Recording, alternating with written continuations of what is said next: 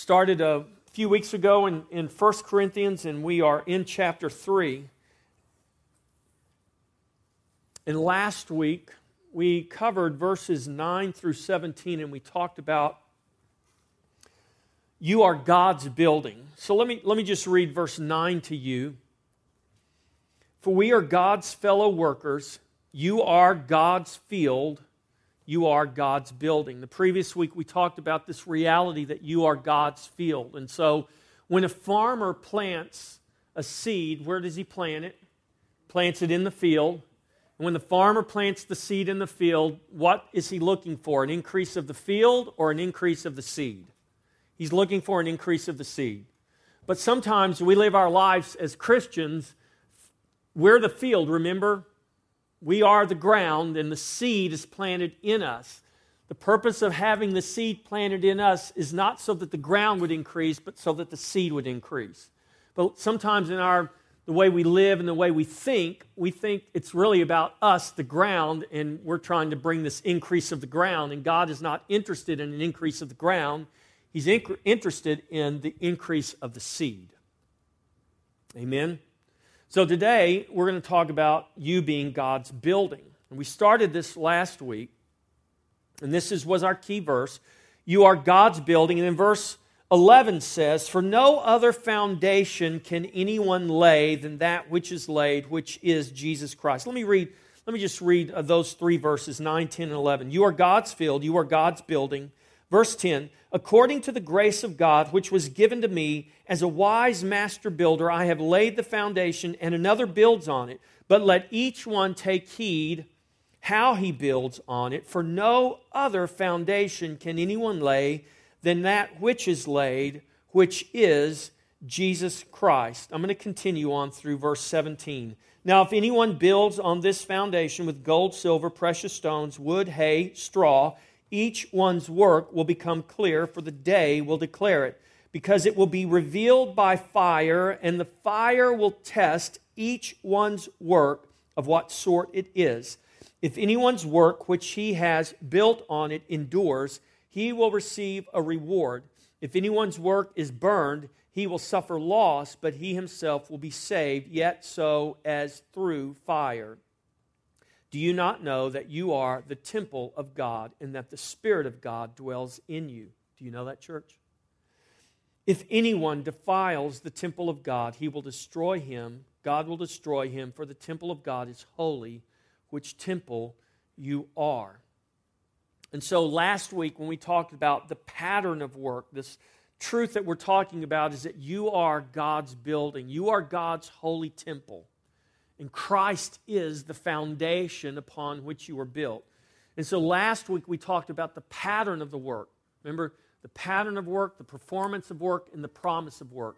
And the pattern of work is the cross. The cross is the pattern for everything in the new creation. The cross stands above everything, and it, it is the, the thing that marks out everything the cross of the Lord Jesus Christ. This is why Paul writes and he says, When I came to you, I came knowing nothing among you except Christ and Him crucified. And so the pattern of the work is the cross. The building that God is building, this temple that's being built, is built according to the pattern, and the pattern is the finished work of Christ in the cross. Christ is the foundation, He is the chief cornerstone. He sets the parameters. What sets the parameters of a building? Your foundation does. You pour the foundation and you build according to the parameters of that foundation. You don't build over the foundation. You don't build less than, you build according to that. The cornerstone is set so that everything is square and in alignment. Christ is that foundation and that cornerstone that sets the parameters and determines the right way. God's building, He's adorning a temple. We are that temple. Christ is building His church. What is the church? It's not our buildings. The church is the people of God. You are the church. You, Christian, are the church. We individually, coming together corporately, we are the body of Christ. We are the building of God. We are the holy temple. We are the church, the, the habitation God is building up as a dwelling place for God in the Spirit. Amen? We're living stones that He is cutting out and building up for this habitation. And it's all according to the pattern which is found in the cross, in Christ crucified. So let's talk about the performance of work. Who does the work? Who performs the work? All work is done in and through Christ with his body. How many carpenters, how many has ever built a house or a box or a any I don't care what it is, whether you count yourself a carpenter or not, who has ever driven a nail into a board with a hammer? A couple of people? Okay. How did you do that? If I walked up and you were outside your house and you had a hammer in your hand and you had a, a, a 16 penny nail and you were driving that nail into that board, would it be fair for me to say, if I saw Joshua doing that, out there working on the chicken coop, him and Spencer, and they're on one side, one on one side driving nails, and one on the other side driving nails. And I walked up and I said, Look, there's Joshua driving a nail into his chicken coop, or there's Spencer driving a nail into his chicken coop. We would understand what? That they probably have a hammer in their hand, and that it's their hand holding the hammer, driving the nail. But we would say, Bill's driving the nail. But Bill doesn't drive the nail apart from his hand, does he? He doesn't. He, he didn't drive the nail apart from his arm or his shoulder or his legs or his feet.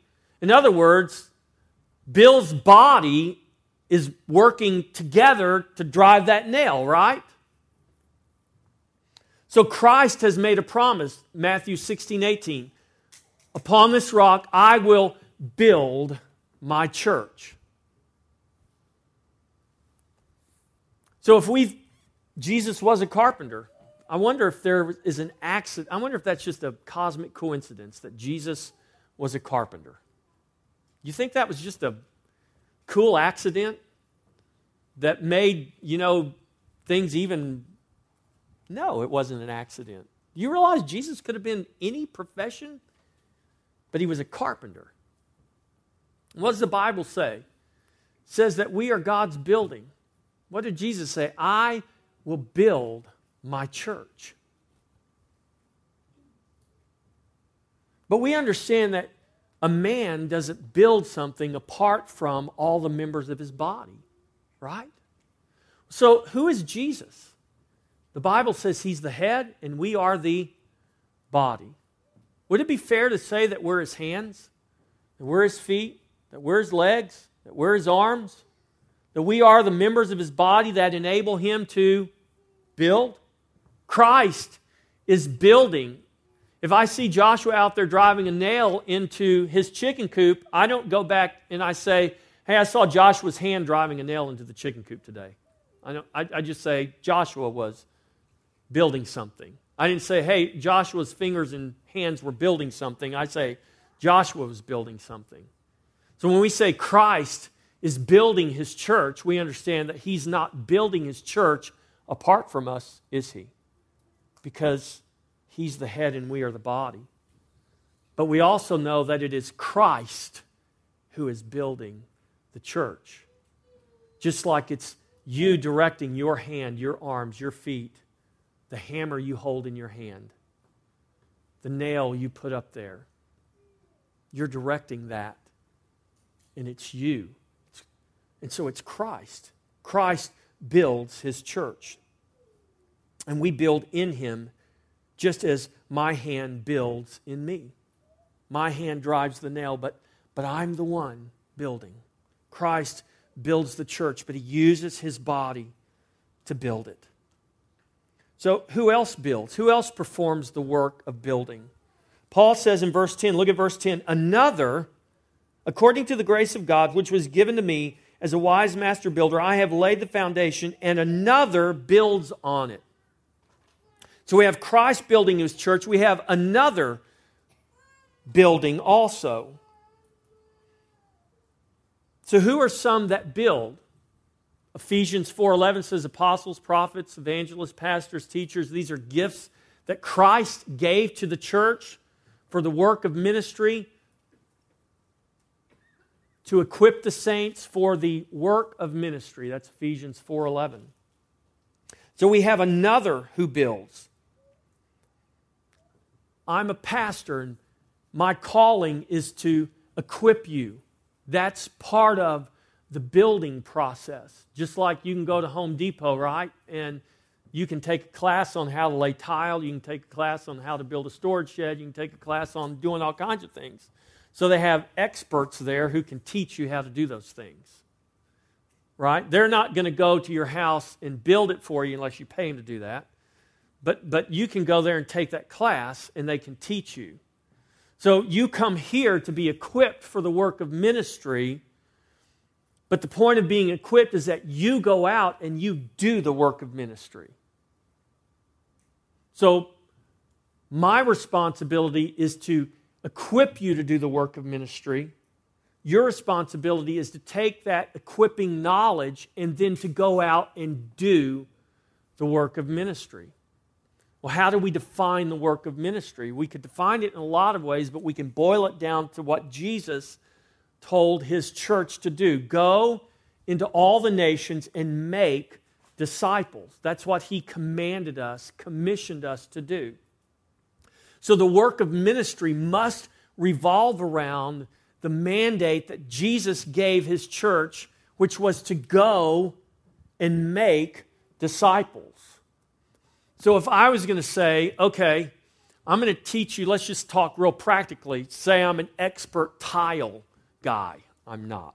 I, I don't know how to lay tile. I've never tried to lay tile. But let's just pretend, okay, that I'm an expert tile guy. And I say, I'm going to teach you how to lay tile. And I teach you how to lay tile.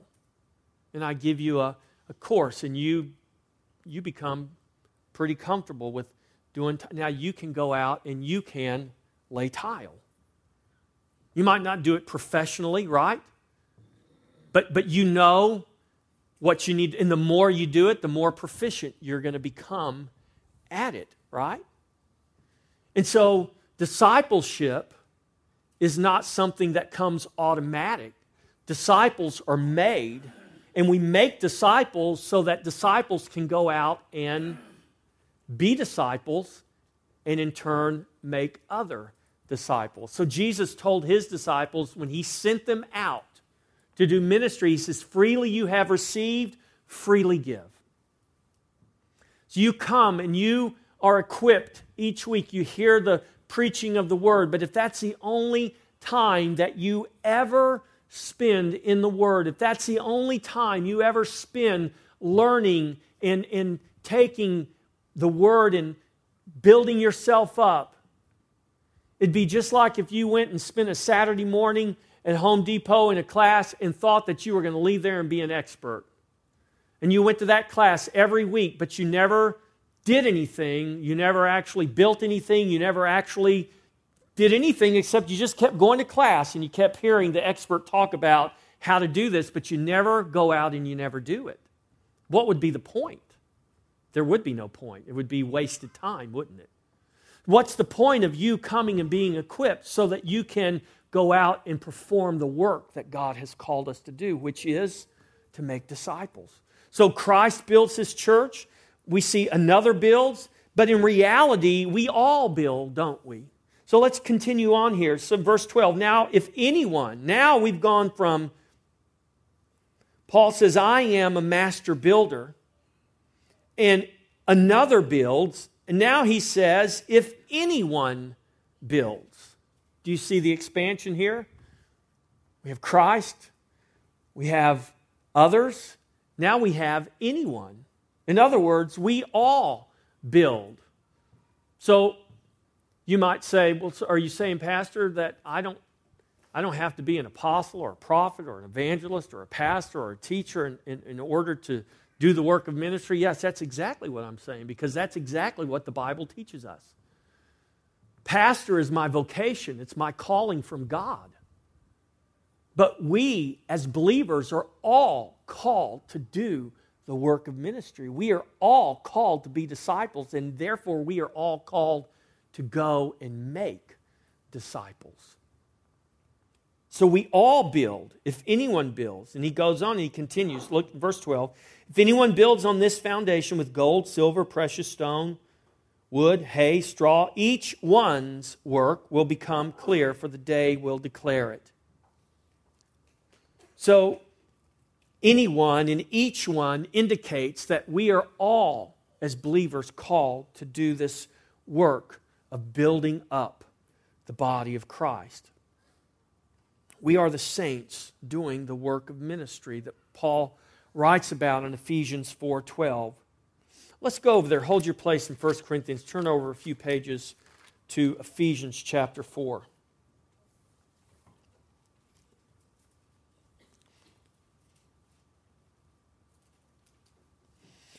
In Ephesians 4:11, you'll see that he himself, speaking of Christ, gave some to be apostles, prophets, evangelists, pastors, and teachers. Why did he give them? Verse 12, for the equipping of the saints for the work of ministry. For the edifying, that word edify, to edify means to build up.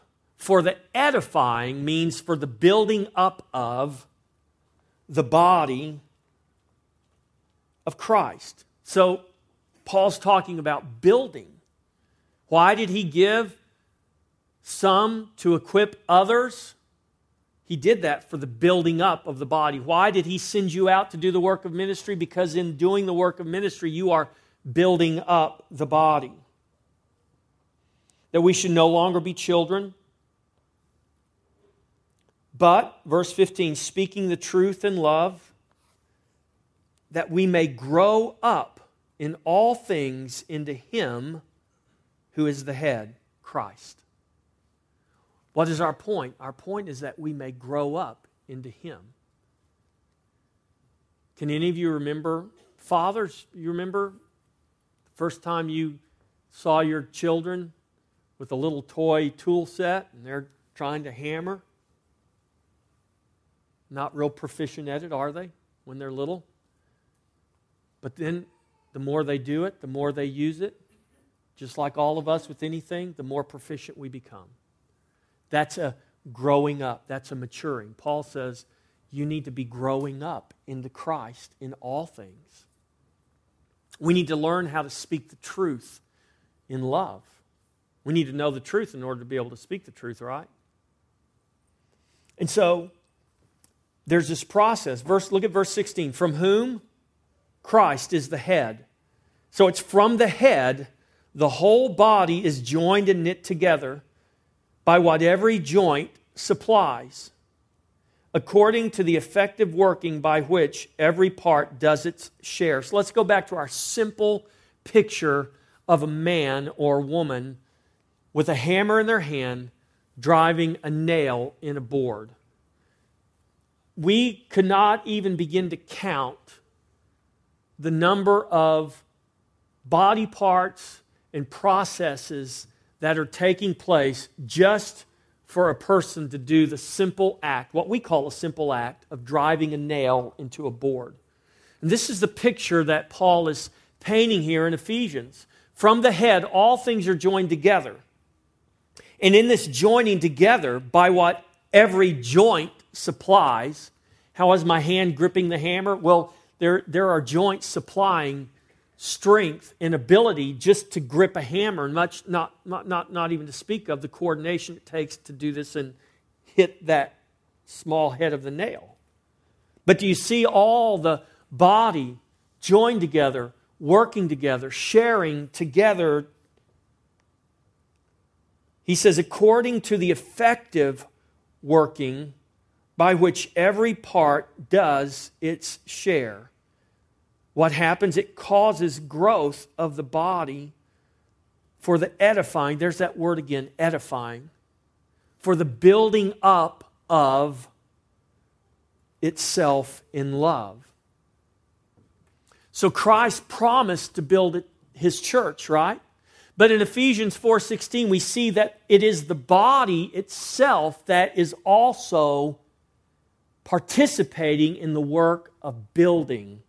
What is the direction that the body is being built? The direction is up. For the building up, for the edifying of itself in love. We're being built in a direction, it's up. And there's a way in which we're being built for the building up of itself, he says, in love. So Christ builds, another builds, we all build. The body builds itself up in love, Ephesians 4:16. So who performs the work? Christ does. But he does not perform that work apart from us. He has by grace made us a part he has caused us to be joined to Him as members of His body in His life, and He utilizes us for the work of building His church. But when it's all said and done, who's going to get the glory? He is, because He is the one building. It's understood if we build something If a man builds a house, we say to that man, You did a fantastic job. It's beautiful. But we understand that there was much involved, but ultimately it is that man who is going to receive the glory for building his house. Christ is the one that's going to receive the glory. We are just the fingers, the hands, the joints, the ligaments, the muscles. We are the body part. We're part of it, but we have no glory apart from Him. And He is the one who receives the glory for the work of building this holy temple. So, the performance of work, the pattern of work is the cross. The performance of the work, it's performed by Christ and by His body. So, let's talk about the promise of the work. So, Christ has promised to build His church, and that promise spills over into our lives in the work in the reward and in the security we have in our salvation. So, part of our salvation, we're not saved just so we can go to heaven one day. We're saved because there's a work to be done in the earth, right? We're not going to be we're not going to be doing the work of making disciples in heaven one day. We're called to do the work of making disciples in the earth right now. And so we're saved for the present time to do the work that God's called us to do. We're not just saved so we can enjoy life and get to heaven one day. That's not the point of our salvation. The point of our salvation, just like the point of God giving us hands, is so that we could actually do things, that we can be productive. Otherwise, He wouldn't have designed our bodies the way He did. He designed our bodies the way He did because He knew and He purposed that there is work to be done. And he's going to get the glory for the work that's going to be done, but he has also chosen in his eternal wisdom not to do that work apart from us. And so, if we're a part of the work, if we're part of performing the work, what is the promise that the work holds for us?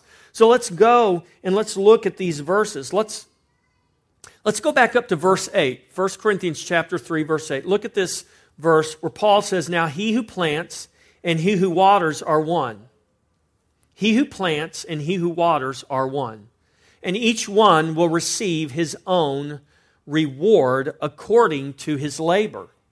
Ah, this is a principle, okay? There's a principle that the scripture's revealing to us. Some water and some plant. And, and Paul says the one who waters and plants is one. Why does he say that? Two different tasks, two different people are doing the task, but he says they're one. Why does he say that? He says that because he, he, he tells us up back in verse 6, he said, Look, I planted, Apollos water, but God gave the increase.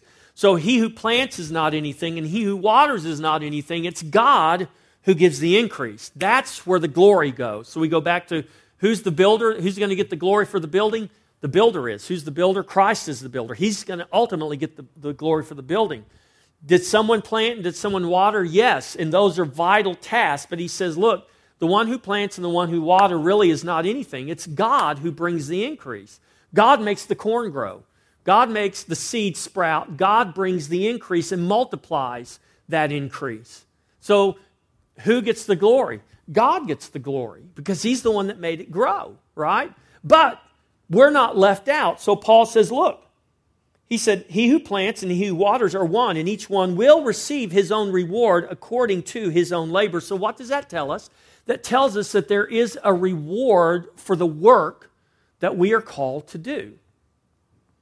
So, the promise of the work, Christ has promised to build his church, and this promise spills over into our lives, and there is a reward for our work. So, our reward is in our work. Okay, verse 14 also. If anyone works, look at verse 14, 1 Corinthians 3. If anyone work, if anyone's work which he has built on it endures, he will receive a reward.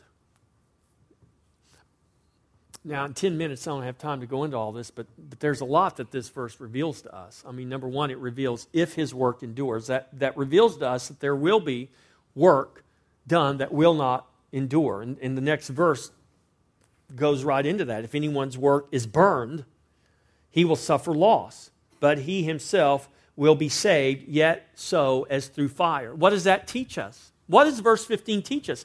Verse 15 teaches us that there is a reward for our work, but if our work was not worthy and it, and it went through the refiner's fire and it burned up instead of being refined, we're not going to lose our salvation. Why? Because our salvation is not based on our work. We may not get the reward, the same reward as the person who built with gold, silver, and precious stone, but we're not going to lose our salvation because our salvation is not based on our work. Our reward, there are rewards our rewards are based on our work, but our salvation is not based on our work. So as we work in the works that God has prepared for us, hold your place there. Let's go to Ephesians chapter 2. How do we know that God has prepared works for us? Well, because the Bible teaches us that. Let's go to Ephesians chapter 2, verse 10. Now, here's where we need to understand something. I have lots of good ideas, right? I do, I promise you. Ask my wife. I have lots of good ideas. But just because I have a good idea doesn't necessarily mean it's a God idea, okay? Let's just think of it that way.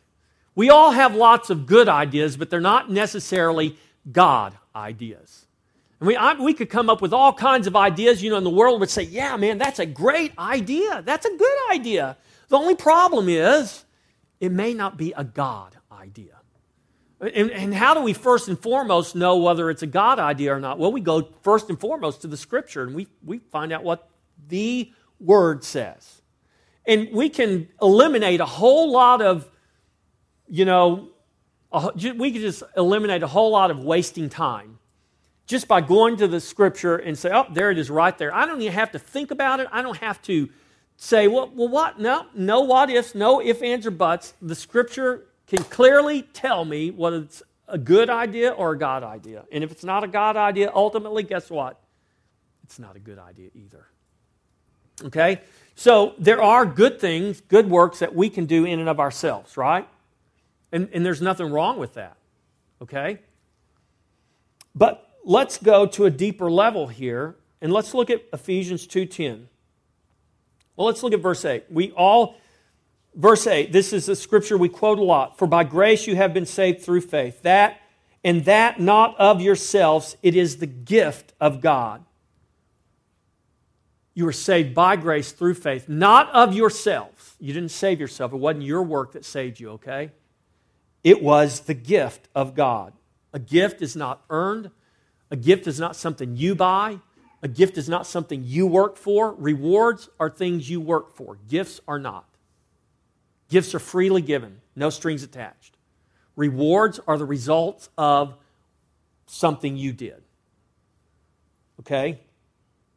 Not of works, verse 9, lest anyone should boast.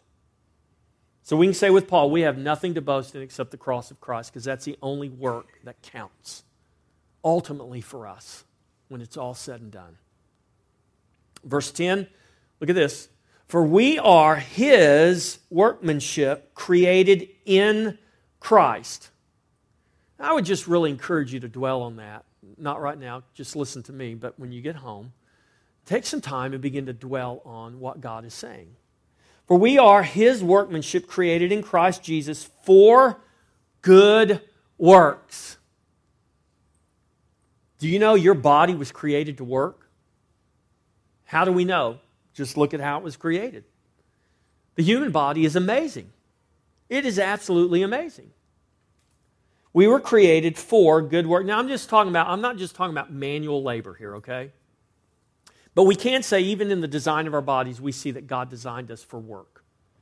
Well, what work did God design us for? What work did God create us for? If we are created, if we are His workmanship created in Christ and for good works, then what are the works that God created us for? They're the works that, look at verse 10, God prepared beforehand that we should walk in them.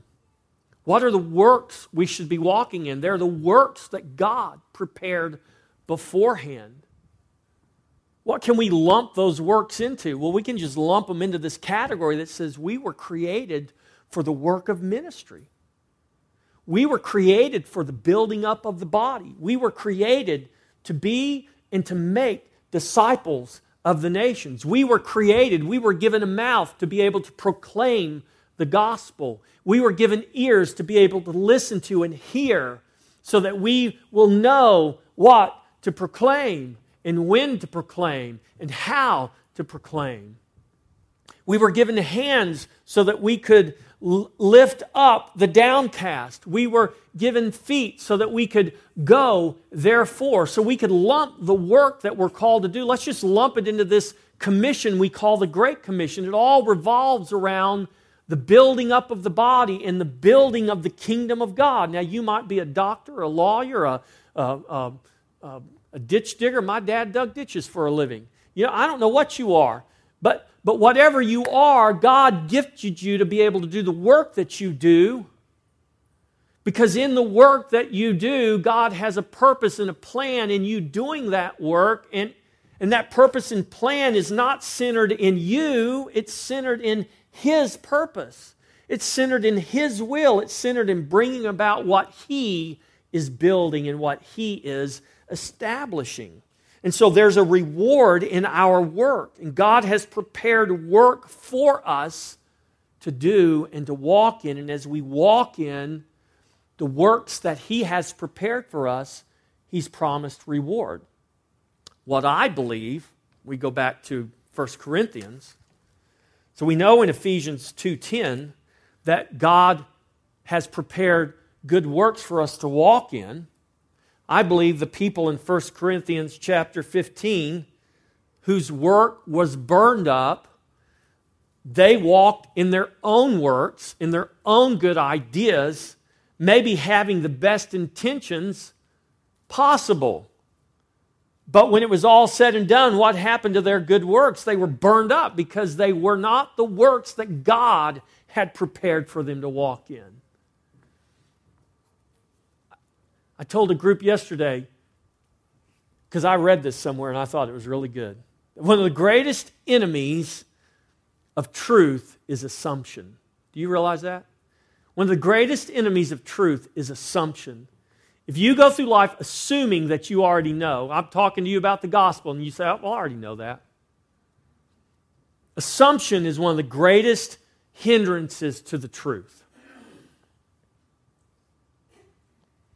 And I think a lot of people go through life assuming that what they're doing is good and godly, but perhaps they haven't taken time to measure it against the scripture, to take it to the Lord in prayer and see if their good ideas and their good works are really what God would have them do.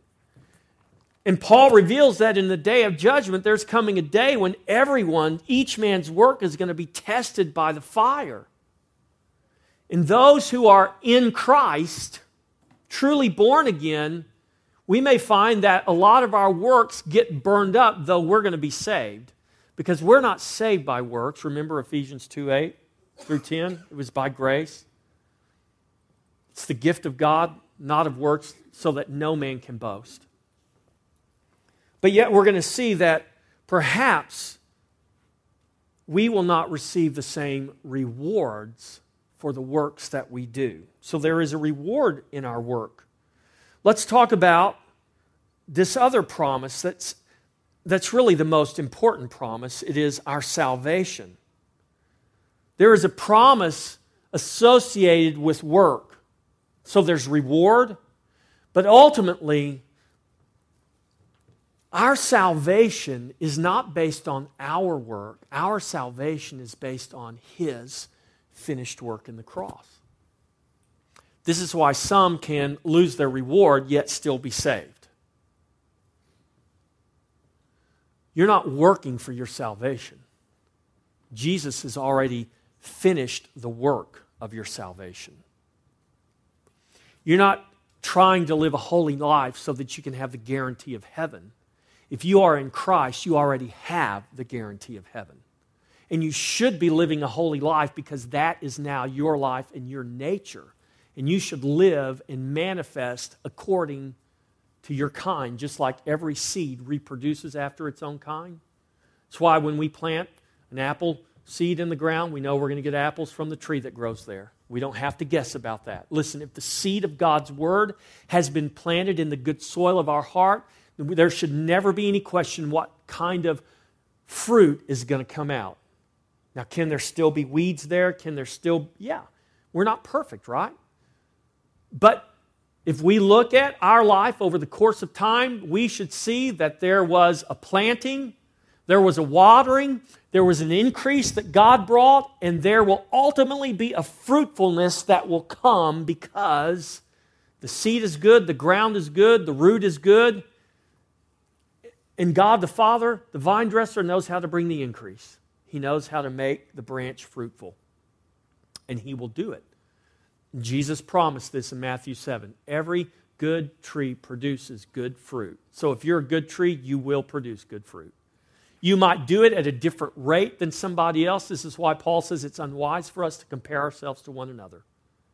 Well, how come, how come I'm not as mature as so and so over there? Well, stop comparing yourself to them. Because you can look at any kind of tree and know that trees mature at different rates and their rates of fruitfulness vary. But we do know that if we're good trees, we're going to produce some fruit.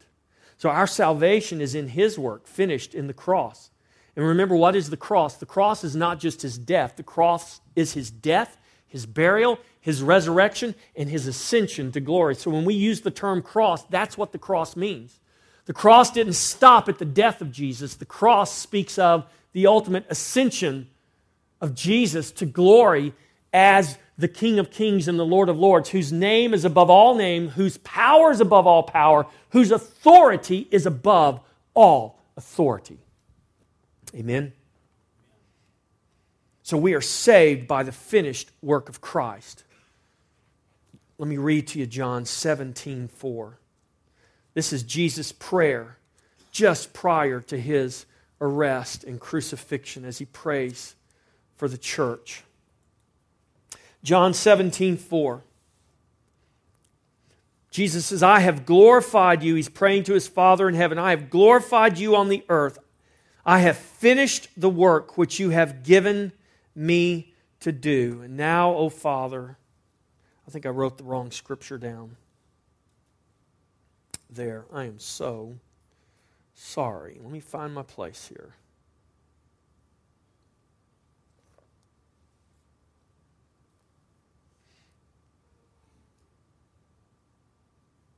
I have finished the work which you have given me to do.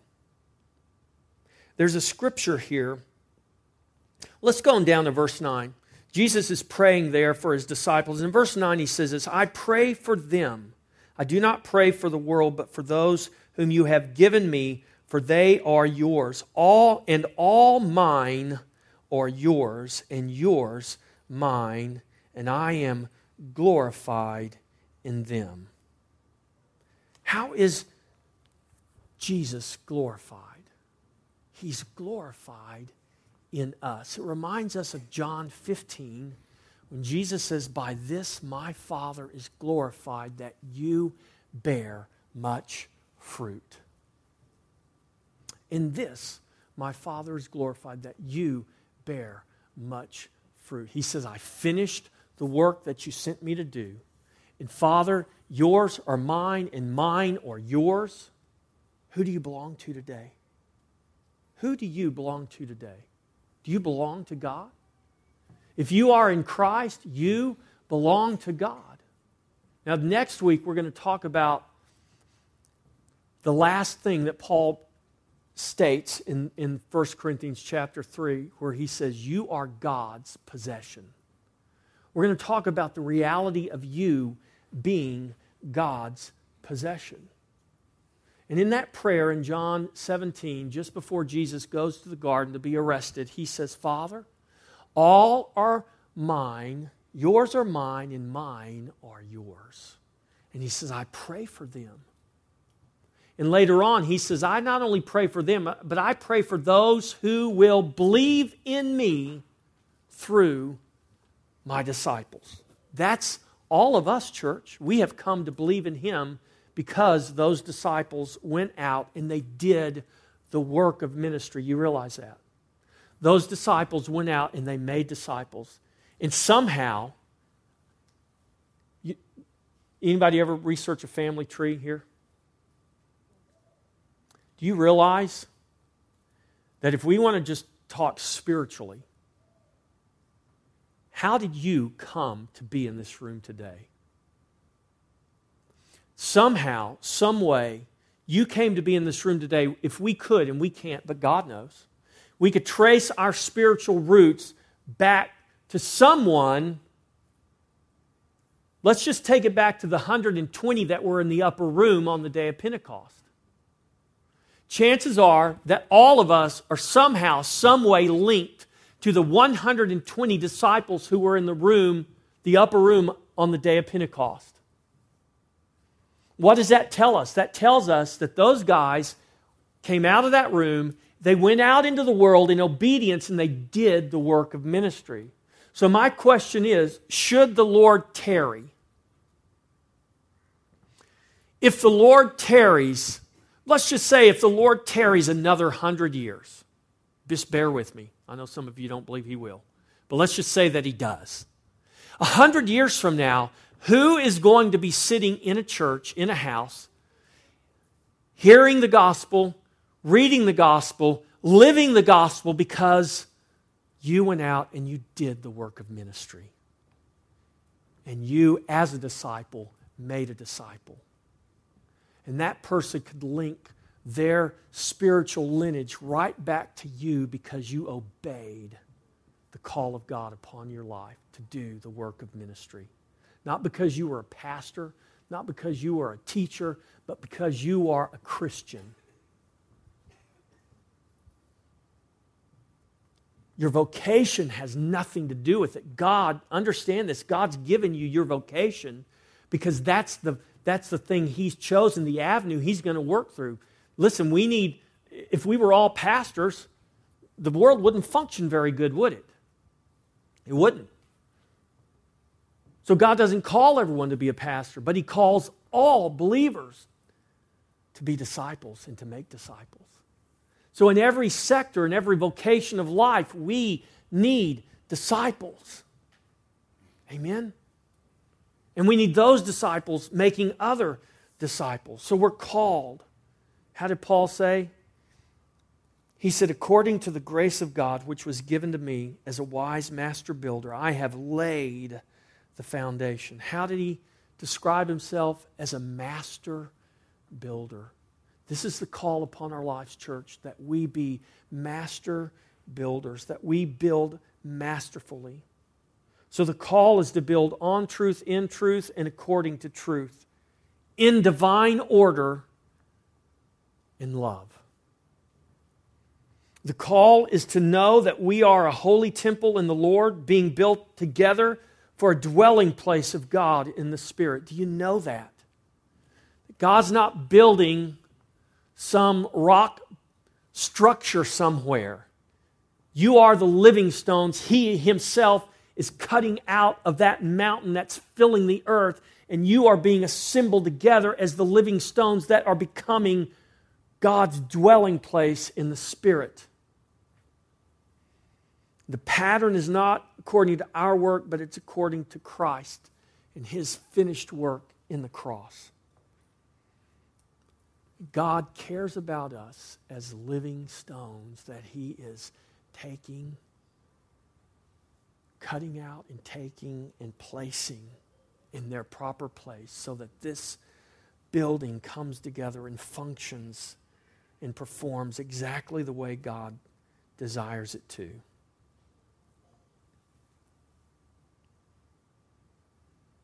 And God has promised to guard it and to protect it against those who would defile it. And there's, there's a strict warning given, a, a huge warning given to those who would teach doctrines that are false, that would defile and tear down the body of Christ. This is what Paul is talking about in verse 17. He's giving a warning. And that warning should bring security and safety to us. It should make us feel safe and secure. That God cares about us enough that He would give that dire warning to those who would try to come in and defile His temple and tear it down.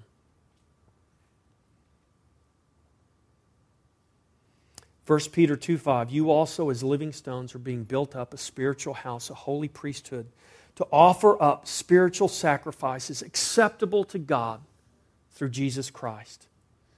Jesus said, He made this declaration, a sure promise, Matthew 16, 18, upon this rock, upon this revelation of truth, that I am the Christ, the Son of the living God. I will build my church, and the gates of hell will not prevail against it.